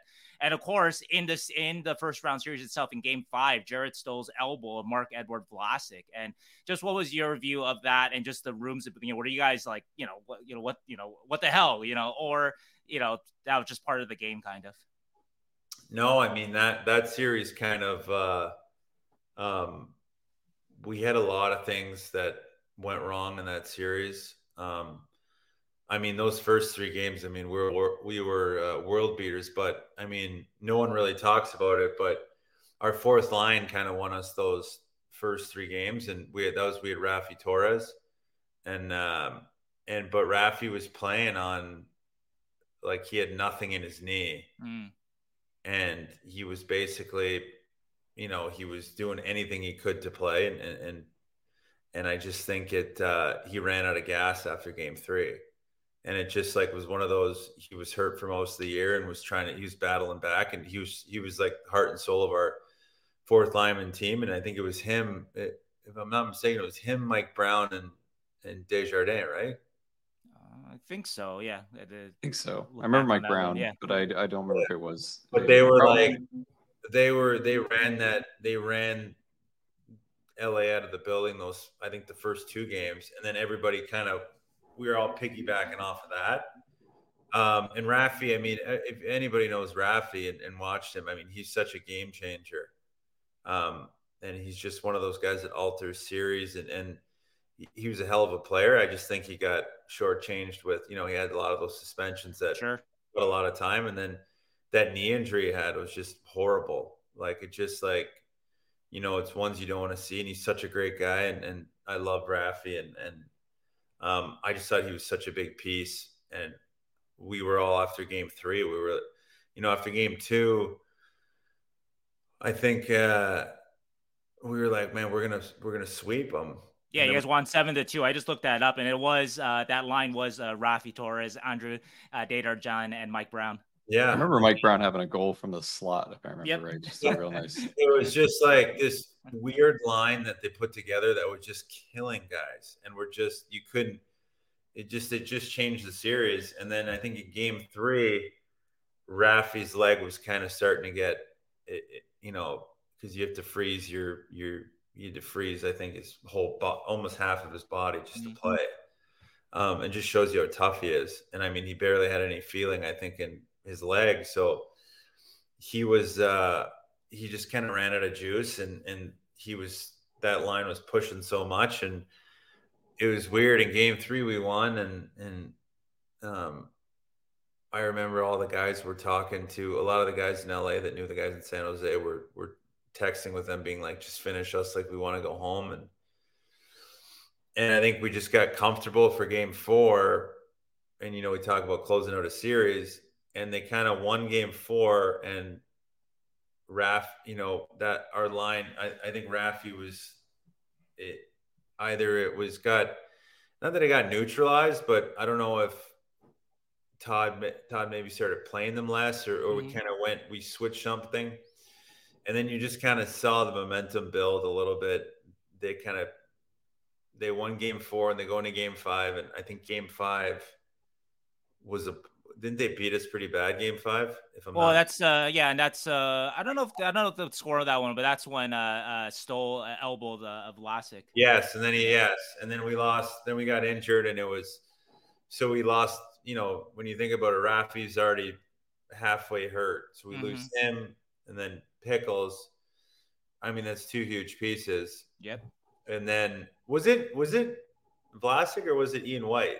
It was uh, Vlasic. Okay. The White did White got hurt in that series too. Oh, did no? he too? Okay. I'm not. I don't. I don't. I don't recall that. There, right? Yeah. No, I don't think that was that year. That yeah, was, White uh, might have been Brad a couple Stewart, years before. Scott oh, and yeah. It was Brad Stuart, Scotty, me, and it's uh, Boyle, Boyle, Burns, Irwin, Irwin, Matty Ice. Yeah. Yeah. Um. but yeah, we just kind of and that the that, that was the year that Burnsy was playing forward. Mm-hmm. Yep. Yeah, that was the year Burnsy played forward. I mean, they they they mixed together in a in a crazy way. But uh, yeah, we were going to ask you about that actually. Like, how much do these kind of run together after a while? I mean, I feel like I'm doing pretty good. No, no you're doing great. Really well. Hey, you remember that fourth line? yeah, like Andrew and Mike uh, owe you. Yeah, you, yeah. you pulled you pulled their name out from uh from the past. Yeah. Um, but yeah, and then it just was like, you know, you're in the room and guys are, you know, before every game, it's like, we need to win this game. And it's like, because this is dangerous now. And then we went to game six and it was like, oh my God, game six, they were flying because mm-hmm. they had blood in the water. And I don't know, game seven was just a weird lead up to the game. Um, I think we were down like 3 1 right away. And we just kind of ran, like, just running out of gas. And I think just emotionally, guys seemed like they were spent. And, and I don't know, it's just, a, it, it was so weird. And we, had, we did have a very good team that year. Um, and it was just kind of one of those, like, you feel like if you get through them, you're going to, you're to go far in the playoffs mm-hmm. like they did because they're the team that won the cups. You kind of try to take it ages well, you're lost, but at the same sure. time, like, you know, you're, you're, you're in the, you're in the room after you're up three nothing and you're like this is going to be a breeze and then it's just like a week later you're like holy shit we're we're we're going home. So it's like it was that one hurt a lot um, i know for the whole organization and us too and then mm. i mean you know they made it back to the finals but it just shows how competitive we wanted to be every year and, and how competitive we were for most of the time you know and, and those setbacks were like brutal so. Yeah do, do you think the Kings kind of uh, rope doped you guys a little bit? Because you mentioned that some of the Kings texted the Sharks after game three, you know, put us out of our misery. And I mean, yeah. that's, I, have never heard, heard of that, you know? And so do you, do you think there was a little bit of mental funny, a little bit? There was some like funny stories of like guys could tell you about like, I, I know some guys knew, uh, I'm pretty sure it was like, it might have been Brad Stuart, but apparently Darryl Sutter like called him because he had him after game three. Yeah and either he was you know he was up late or doing something and he like left him a voicemail and was like what are you doing us stewie? Why are you beating us? And like you know it's just so funny that you know it all ended up maybe they were rope doping us but it's just one of those you know i think they played it they played loose after that. Mm-hmm. and then you know game four i thought i thought game four we it was a really tight game, and they scored a weird one to win. Like I think I think uh I think Nemo like had the puck covered. Niemi had the puck covered or something. Oh, that one. Yeah, right. It was Justin Williams. I think was in the middle of that. Maybe. Out. it was yeah. like a weird one, and it just like kind of, you know, you go back into the room, and I'm sure they were like, "We have something here." You know, it's like Florida this year, where they were like, kind of like, "We just we come back to LA, we'll win," and then we. It's like game you know, the game to win was game five for us when we went mm-hmm. back because that's the one in San Jose you want to win because, you know, you think you go back to LA and that's a tough one to win in LA. Right. And then all the momentum. So it's really game five always. And, and that's kind of what, you know, happened for us. Mm-hmm. It sucks. Still sucks.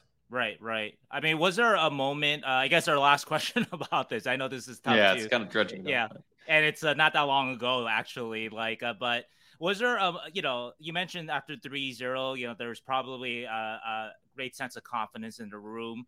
Uh, so when was that moment where it was like, uh oh, you know, like was it after Game Five when basically you guys couldn't pull that one out? No, it was it was like you're kind of like it's like it's kind of like the lead up to Game 7 mm-hmm. and then you're just like you're more like you never want to be like that as an athlete, but it's just impossible. It's human nature. You're just like you start hoping. You're like, well, I just hope they come out flat, and I hope we get some bounce. Mm. Instead of being like, we're gonna get, you know, as when you're really dialed in as an athlete, you're kind of in that zone. You're like, right, you dictate.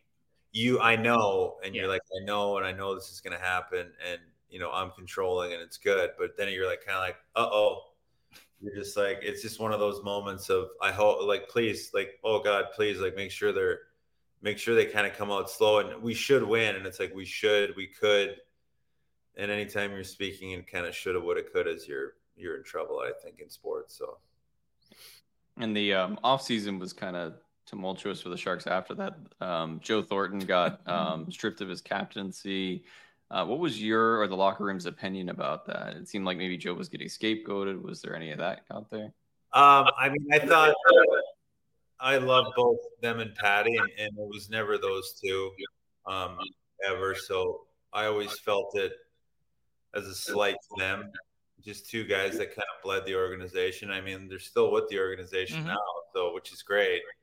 Um, so I think San Jose realized that in the latter stages, but I mean, you couldn't have asked for two better guys to come into a to a an organization like this and and do what they did and and you know they never said boo. And even when they left the organization they always had the best things to say about it. And, and even after all those you know the captaincy strippings and things like that. But i mean it just speaks to their character. They're just two, they're two amazing humans you know family men. And and um like I said, they're they're back with the team no matter what. They just the love they have for San Jose, and and like most of us that were there during that time, it's just it's hard to quantify it. Um, there's just a special group, and and so we we did all think he did get scapegoated and kind of rallied around him, but I mean it's the, the way of the game anyway. It's it's the business side of it that you know we don't understand as well as we'd like as hockey players, and and you, you can get caught up in it emotionally, but um, he handled it phenomenally. I thought, you know, he was very upset for sure, and I'm sure there were some there were some conversations had with him and Dougie, but you know those were closed doors. But you know he handled himself once the season started, and and I thought as good as you could in that situation. All right. Well, let's uh, get out of the dark of all this and let's bring some holiday cheer to this. We got to ask you about the holiday sweater video. But before we get there, though, there was one question I wanted to ask about Jumbo. And uh, I read that he gave you your daddy nickname, but it was based on a game of cards when you kept calling yourself daddy. So are you, in fact, to blame for your daddy nickname? I potentially am to blame for that nickname. um, and it just stuck. And, uh, um, it stuck. But I mean, it seems to you know my last four or five years, it kind of there's a couple people that still call me that, but thankfully it's it'll be when I become an actual daddy, and, and that'll be the next time. So at least it's now it's uh because I'm getting a couple grays, and it's it's now it's it might be a little bit more fitting than it was you know ten years ago. Did you not like that nickname? Because I mean, it's catchy, Daddy Demers. I mean, it I mean, has I, a ring to it. I mean, I didn't mind it. You know, I thought it was great. Um, you know, guys found it funny and you know it made guys smile so and, and people seemed to like it so for me it was uh, i was fine with it it didn't even you know bother me and then you know you started catching myself calling myself uh, daddy in the third person so and it just got and it just got weird yeah. yeah. When you're looking at Joe Thornton calling you daddy, it's like it just the big beard. Yeah. yeah, father himself. yeah, the, the granddaddy himself. Yeah. but uh, uh, Jason, I want to thank you so much for your time. Uh, how you know your time's okay because I got to ask you about holiday sweaters. So we got to yeah, you know we got to do a deep dive sure. on this stuff. Yeah, shoot. No, no, go for awesome. it. Okay, well, my question. Who's to blame for a holiday sweater? And do you think that's the reason why the Sharks traded you at the start of the 2014-15 season? Jesus. I'm just kidding. maybe I maybe I don't have time for you. Log it off right now. If I if I remember correctly from that, I potentially had the best flow. You did. And the best and the dance moves. Anybody. and I had the least amount of camera time, which is and I, which was wild. They were giving a lot to John Scott, which um, I don't know if that's the guy I would I would give the rap. He wasn't a natural. I like his podcast, but he wasn't a natural. He's, a great, he's got a great podcast. Shout out, John, shout out to John Scott, that big bastard. well, I was kidding. No, I actually really love that video. And if you guys haven't seen it, uh, guys uh, watching, you got to check it out. It's a Christmas rap video starring Jason Demers, Matt Nieto, Alex Stalock, James Sheppard, John Scott, Antti Niemi, and some some others. And so, actually, well, then my, my next question is then, well, then who who masterminded this? Then, okay, tell, tell us the origin well, kinda, of it. I don't know how it came to be, but I know like the funny thing is like Matt Nieto was like. Uh, he was like kind of like an amateur rapper. yeah, he's a musician. Yeah, yeah, and he, and he had some like songs that he had rapped out on uh you know i think i think for like our halloween party his first year he like went in he did a rap and everything and he was great he's such a good kid um, i call him kid he's you know he's old now but uh for hockey for hockey purposes but um he's so he was such a good sport and then it kind of just like spiraled off of that and then they i don't know who wrote the lyrics. I'd like to know who wrote them um you didn't you didn't write your part Hell no, I didn't. I wanted to give you the credit. All right, that you, know, you had a great so... flow, you had a dance moves, and you you wrote your part. So. Matt Nieto's gonna come on and say he wrote them. Yeah, right. I, I, remember the what was it? I, I'm so fly, I'm so sexy, even with my face pressed up against the plexi. That was, yeah, that's a good one. That's you. that was mine. Yeah, I know a hell of a chance I wrote that. I had a hard time saying the words, but it was uh, it was funny that that was like the cursed holiday video if you think about it because i mean how many people on that video were traded from the sharks? Yeah yeah. the team after yeah. I think, there's i think tomas is the only one that's left. Yeah, yeah, that's right yeah. Nieto came back but tomas is the only one that's left. And Stalock yeah, and Sheppard and well brendan dillon was there too. He had a little he had like a little. He came uh, in at the end there, yeah. yeah. well, it's it was such a. You mentioned Brendan Dillon. He shows up at the end of the video, like he's like, "Hey, I want to," you know, this is like after the trade happens. Like, "Hey, I want to be in this on the video," yeah. and then he's told like, "Oh no, the videos are even shot." But like, I mean, it's so well thought of, and so like, yeah, like who I like, mean, it, you have no idea of the origin, who wrote the lyrics, all that kind of stuff. No, I'd have to Great find mystery out. and Sharks. Uh, yeah, yeah, Sharks but it, lore. it has to go down as one of the best sports I don't know what you would call it. It wouldn't go under a commercial. It'd probably be like Parody? a spoof, sports, like a, a spoof song marketing. Yeah, it's one of the last like really memorable ones. I know like the the Bears had a famous one after their Super Bowl in the '80s. That's the one that stands out. There's a couple yeah. other ones, but that's one of the the last really memorable ones, right? Oh yeah, I mean you had Honor, you had all of them on there, right? Dan Rusanowsky. yeah, yeah. Russo playing the Russo's playing the, the turntables. God, that was hilarious. but you got traded before uh, uh, Thanksgiving. So when did you shoot this video then? I literally we shot that video and I got traded. I think like up two weeks later. Oh wow! okay. I think less than that. Yeah. Because it was like we I went out for practice like a couple days later, a week later, and that's when they kind of pulled me off the ice to trade me. So Doug Wilson reviewed everybody's tape from the video. oh, maybe Dallas oh, really wanted you for your flow, actually. They're like, this guy's too good to be yeah. for the team. yeah, I don't think. I hope it didn't factor into it. Then I'd really, I'd really, I'd really be nervous about how bad I actually was on that tape. But, um, but yeah, it, it wasn't long after that. Yeah. That's but uh, how hard did you guys try to get uh, Jumbo or Patty or Pav or Logan in, in the video? Those, you know, that that kind of stuff. Like, I, am surprised Jumbo did as many as he did. Mm-hmm. Um, um, you know, most teams you'll go on, a lot of those guys don't. The top guys don't. Really sure, sure, sure. He makes a certain yeah. amount of money, scores a certain amount of goals. yeah, which is kind of funny because I'm like, you know, I was like, just lighten up, like just stop acting like you're stop put your weights down and stop pretending like you're you're better we know you're great at hockey like just go do a video like because the kids want to see it that's who yeah. cares most about it but you know it's, it's athletes it's like the majority of them are got a stick job somewhere I mean, Jumbo with his beard, you know, the obvious know, Santa I mean, Claus implications. Like, I mean, I mean, he was such a good sport for it. Like, it's great. Like, it's hilarious. I mean, Pavs, Pavs did. I mean, that all the top guys in our team did these great commercials. I feel yeah. like the San Jose commercials were what was it? Slat with Slappy. He did his. Yeah, no, those are all, all great ones too. With with Ryan and with Clowe, and I mean those were great. But I mean that's kind of like when you're in a smaller market, you have to do those things. Sure.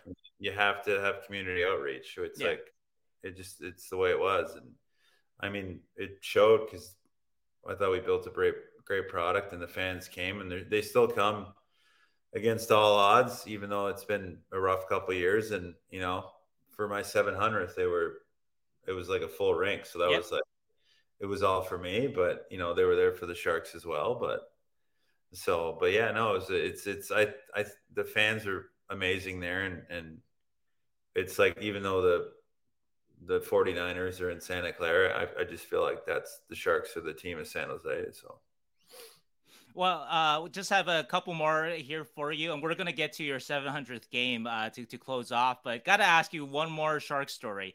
Uh, what was the secret door knock, door knock for Marc-Edouard Vlasic? You told this great story on uh, Craig Morgan's Coyotes podcast, how you guys used to knock on teammates' rooms on the road and then bum rush the, the, the player, wrestle and punch him. And it got so bad that Vlasic wouldn't open his hotel room door unless there was a secret knock. And so, can you reveal the secret knock now? Uh, I mean, I it, that would be Torrey Mitchell. Um, I mean, I don't.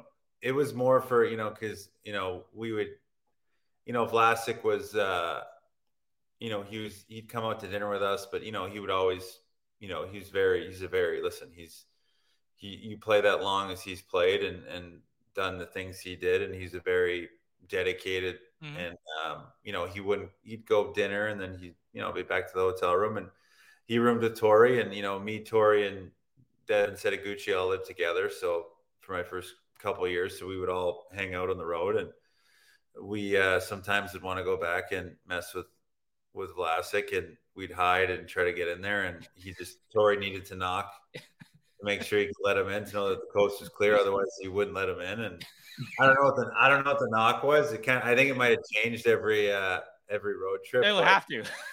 I mean that that team was just it was just chaos of, of pranks and guys giving it to each other in terms of uh, you know it was you weren't safe. You needed to have a thick skin on that team, and uh, you, every time you walked in the room or on the road, you there was landmine possibilities everywhere. So well, since yeah. we're talking about, do you have one in mind that uh, yeah, uh, uh, one of the great ones from back then? I mean, the whole like I just thought it was so funny that it happened a couple times around the road where you know, and I've told this story many times, but just kind of, you know, guys would get to the hotel and they grabbed your room key before you got it and they took off and then you know you'd get to the room and there'd be five guys in the room and you'd get you'd kind of get jumped and and beat up in terms yeah. of guys would just be ribbing you and, and and then it just would kind of spiral where eventually you'd become part of that group, and then you would just go to the next. You join the gang.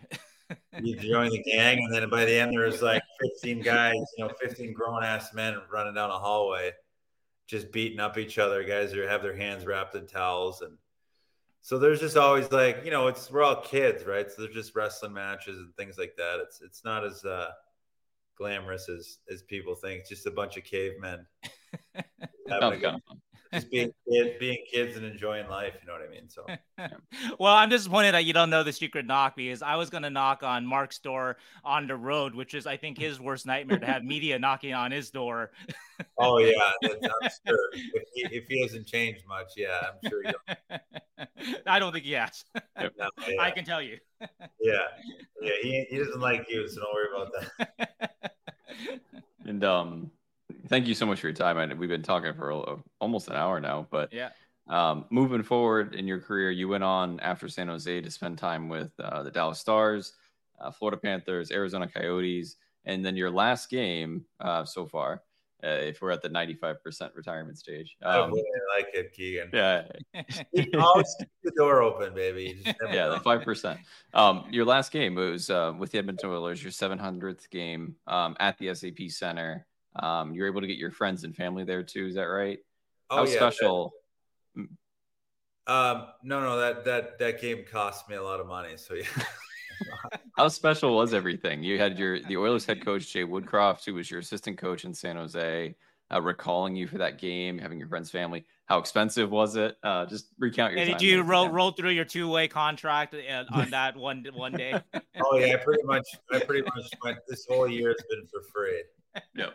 To get this game, which um, I mean, the fact that it was in San Jose and and um, it was where I, you know, was kind of scratched for my 699th, my 700th when I was with Arizona, and the fact that you know I had to go. Oh, they I didn't know that. Oh, wow. Okay. Yeah, my six when I was it was when I was in Arizona. Um, it was in San Jose last game. It was the last game of the season too. And wow.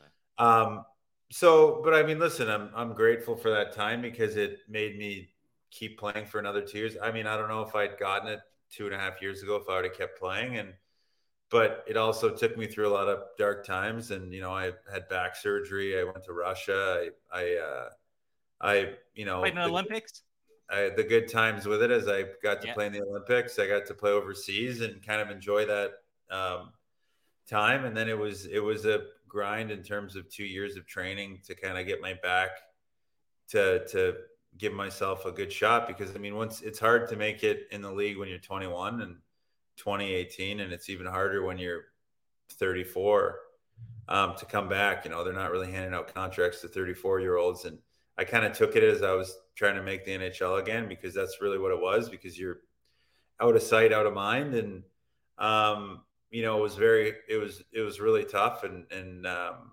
it wasn't an easy time in terms of of not knowing if it was ever going to come or happen. Even that, even the year in Bakersfield was was hard to kind of come back and play. You know, was, we had a great group of guys, and, and, Edmonton treated me, you know, as good as I uh, I could have been treated there. So you know, I have no bad things to say, but um, you know, it's always tough to, as in a hockey player, to swallow your ego and your pride, and that's the last kind of thing that that hangs on for most guys. And but you know, I'm I'm so grateful that not many guys get to kind of choose the way they go out, and and if I do go out, I got to do it in SAP in front of you know it was a full crowd. It was the the fan appreciation night, and um, I got a crowd pop, and and they got to announce my name, and everybody mm-hmm. gave me a good cheer, and um, you know my whole family was there. My my fiance and her family, and my uh, one of my best buddies, and and my niece who had never seen me play live. So it was kind of really cool to kind of full circle, close the circle, and um, yeah, it was a lot of emotion that whole game, and I mean um, just seeing a lot of the guys that are still in San Jose and um, seeing Logan and those guys, just kind of everything, just the whole week, year was like kind of uh, remembering how everything started for me. Cause I mean, that whole season I was playing in the Barracuda. So we were playing against the Barracuda. So I was in San Jose most of that year. And we are staying at the hotel that I started my career in. I spent mm. the full year in that Hilton on uh, on Alameda, and uh, I spent a full a, full season in that room in one of those rooms, and I get to go back. I got to uh, stay in that hotel. I put my family up there, which they'd stayed there when I started. We had dinner in the hotel. Um, I was we stayed at Valencia in San Jose. It was like a wild, just mix of things, and and it just instead of when I went to SAP, I went to the right instead of the left. And, you know, I played against San Jose a ton after I left San Jose, but it was just, it was a cool way to finish it. It's something I'll kind of hold close to my heart. And, and when I have kids and all that, it'll be uh, something I'll be able to share with them because it was, uh, um, not the turnover in the first period. That I don't know. we we didn't say anything about it. oh, I'm gonna let that go. that's part of the game. That chalks it up to the that chalks it up to the nerves of of uh, being back and and I mean, I, if I remember, we still won six one. So yeah, I, exactly. you were um. You said you were playing against the Barracuda a lot. Do you remember anybody from the Barracuda that stuck out to you that you were defending against? Maybe, maybe not. I mean, it, it, was a weird year for them in terms of like, I, I there was a lot of turnover now on the team. Like, they yeah, from the year before, yeah, a lot of younger players, yeah, first year guys. Yeah. yeah, I mean, I mean, you know, like you know, Veal and Raska and those guys. I always think, you know, those those hard worker guys are going to get it. I mean, skill wise, I mean, you got those the, your first rounders that were, you know, Bordeleau and and it's always hard. You have to look at it from a lens of of where the NHL is going now over um, where I started, where you're like, oh my god, these sure. young were so small, like they're they're gonna get crushed. But you know, they, you, there's a lot of skill there that I think if it's developed the right way, it's it's it's it, it has a very good chance to be good. Um, I, I just think uh, that team is just, you know, a lot of those young kids just learning to play that Sharks way, just a little bit harder and, and more grind and, and consistency. It just was it the, their kind of team was just inconsistency last year. They they'd have a game, they're phenomenal, and then you'd play them the next night, and it was like, who is this team? Mm. Which is yeah. that's that's youth and that's learning to to play with consistency, and that's that's the hardest thing to do in the league is to just every game, night in and night out, be you know the best kind of version of you. So, yeah. but I uh, I had some good battles with Wise Wiesblatt. He uh, he pissed me off a little bit, so I tried. To, I tried That's to, good. That's supposed to be uh, his reputation. I tried to kill him every game. I got him a couple times though, but I, am sure he was, he was, he was sick of me by the end of like the last game because I was. What What did he do to tick you off? Just the you know regular stuff. Well, I was little... hurt.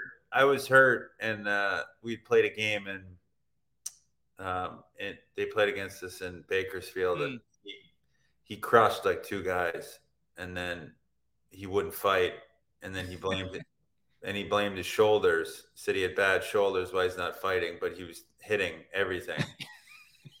so, so I kind of was like, it was just didn't sit right with me. Mm. I'm like, at least have a better excuse, like you know, say say you got a. Problem. He does have bad shoulders, but yeah, that's probably he not does. a good excuse when you're he hitting it, yeah. tight. yeah, well, yeah, there's a reason he got he's got bad shoulders if he's running around like that. So I'm like, well, then don't run around like an idiot. Um, so we played him the next night, and I I took a big run at him and uh, got him good, and then just kind of kept hitting him. You know, just yeah. staying on him. I mean, he's yeah. got some he's got some talent, um, and he plays hard. But I mean, I think he. Uh, it's hard when you're that big to hit like that much. It wears, sure. wears in the body big time. He can hit though. I mean, he's, he's plays some hits. Oh, yeah, sure. he hits hard. Like he hit some yeah. of our guys last year, and I was I uh, I was surprised. I was like, he's got a little bit of he's got some weight to that body. Mm-hmm. Throwing the kitchen sink at him. All 100. He was throwing all 130 pounds. yeah. He wet the equipment beforehand. He's, he's soaking wet 130 pounds. Yeah, exactly. Yeah, he's got it before. yeah. But he was uh, no, he played well. And then uh, you know those those I, uh, I I always like those guys that the Raskas and stuff like that. Yeah, they kind of grinded. Um, I know I know that Bordeleau should he should be decent little player as well. So sure. yeah, yeah. And then if I'm forgetting everybody, it's just it it. I, I didn't I don't you know you get into that league and I didn't know not one person I even heard of. So you're just kind of like, yeah, it's all different and yeah, it's all the time. I, I, didn't. I forgot that grind of the AHL. Jesus Christ, it's. you knew John McCarthy, but he, he he's the coach. yeah, I know. I saw Big John a couple times. So it's good to see him. I played with him my first year in the A, so it's yeah. fun. Yeah, Full circle. But speaking of that full circle, I wanted to just pull back with a couple more questions about your 700th. Uh, just first, uh, uh, just how far in advance did you know that it was happening? You know, did did Jay Woodcroft mention it like a month out, or uh, you know, so was it sort of planned a little in advance, or did it really kind of come together really fast? Like it was kind of like a surprise uh, for for you at the end of the season. I mean, I at the start of the year, it it was just one of those weird years as well. You know, I thought I was going to get called up early on. Um, they were kind of hinting at it, and then I got a I had a concussion issue, mm. uh, so I had to fix that just because you know it it just was something that needed to be addressed. So I was sure. out for two three weeks, and um, you know Vinny Desharnais ended up going up, and uh, he did great. You know he's he's going to be a great defenseman for a long time.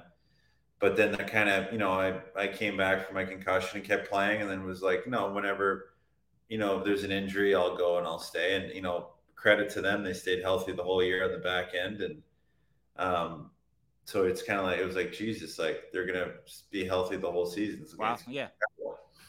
Um, which is what you want when you want to win. So um, I was just kind of waiting. And then I got a, you know, I got another little injury. I got a high ankle sprain and I was kind of out for a couple weeks. And I was like looking at the calendar and I was like, well, I got to kind of get back playing if I want a chance of getting called up because they can't just kind of right go into the room and be like, hey, call me up, like give me my, give me my game. You know what I mean? So um, it has to kind of be earned. And so I came back and uh, we played and we went on like a huge run um, in Bakersfield. We won like we won like 15 out of probably 13 games. We were just we were we were on fire. We almost got fourth place, and and um, it was like five games left in the season, and we were playing the Barracuda, and I was kind of like, I don't think this is going to happen, and I was like, I'm not sure. So we're playing the game, and I I like looked down to the left and on the on at the rink in the stands, and I see somebody giving me the finger. Yeah, who's giving me the finger? I'm like, it's it's Dan Boyle. so I'm like, I'm like, boy, like what's Boiler doing at a at, at a Barracuda game? Um, so he's laughing, and I, you know, we, I played the game, and then I talked to him after, and he uh, he just texted me after, and he's like, "Are you, you know, are you going to get your 700th?" I guess he, I guess he looked at it and and was, I guess he was wondering why I was, you know, he saw me at the game in the A at, at 35 because you know Dan's not really a social media guy, or I don't even know. If, I, don't know if, I don't even know if he owns a flip phone. Uh, so he uh, he texted me and was just like, "Are they going to give you your 700th?" And I was like, "I don't know." I'm like, "I'm." So I kind of went to push that next day, and and I kind of asked, and and um, they were gracious enough. It, it worked out well. They were like, "We're going to see what we can do," and they ended up setting it up for the San Jose game um, in San Jose. So I got to drive down to Anaheim and um, I practiced in Anaheim with the guys. And then, you know, I, it, was, it was a day game. It was a 1 p.m. game. So it was like I had no time to sit and, and think. It was just play. And then right back right after I was in the and I was in the parking lot all by myself right after five minutes after the game. So, yeah. Well, no, that's I mean, that's just an awesome story. I mean, I'm, I'm glad it all kind of. I mean, if you think about it, it's obviously disappointing that you weren't able to do it in 2021. But that season, uh, you know, I was covering the Sharks back then, and there were no fans in in in the in the arena. And by the end of the season, it was a very limited number of fans were, were allowed. So it would have been like a 500 people or whatever at, at you know if that became your 700th game so kind of kind of you know i know it took a you mentioned a, a kind of a dark period after that season but all kind of came together in the end. And you had a, a last game of the season, like you mentioned. I, the Sharks, you know, the uh, SAP Center hasn't exactly been selling out for the last couple of years, but last game of the season, fan appreciation night, you got everybody there, and you, you know, you were able to get your family and friends there too with enough time. The only problem was that you got hit with the last minute flight and hotels, right? It took a little oh, expensive oh, there, yeah. but besides that, though, everything worked out just perfectly. yeah, I mean Montreal to San Jose isn't the cheapest flight.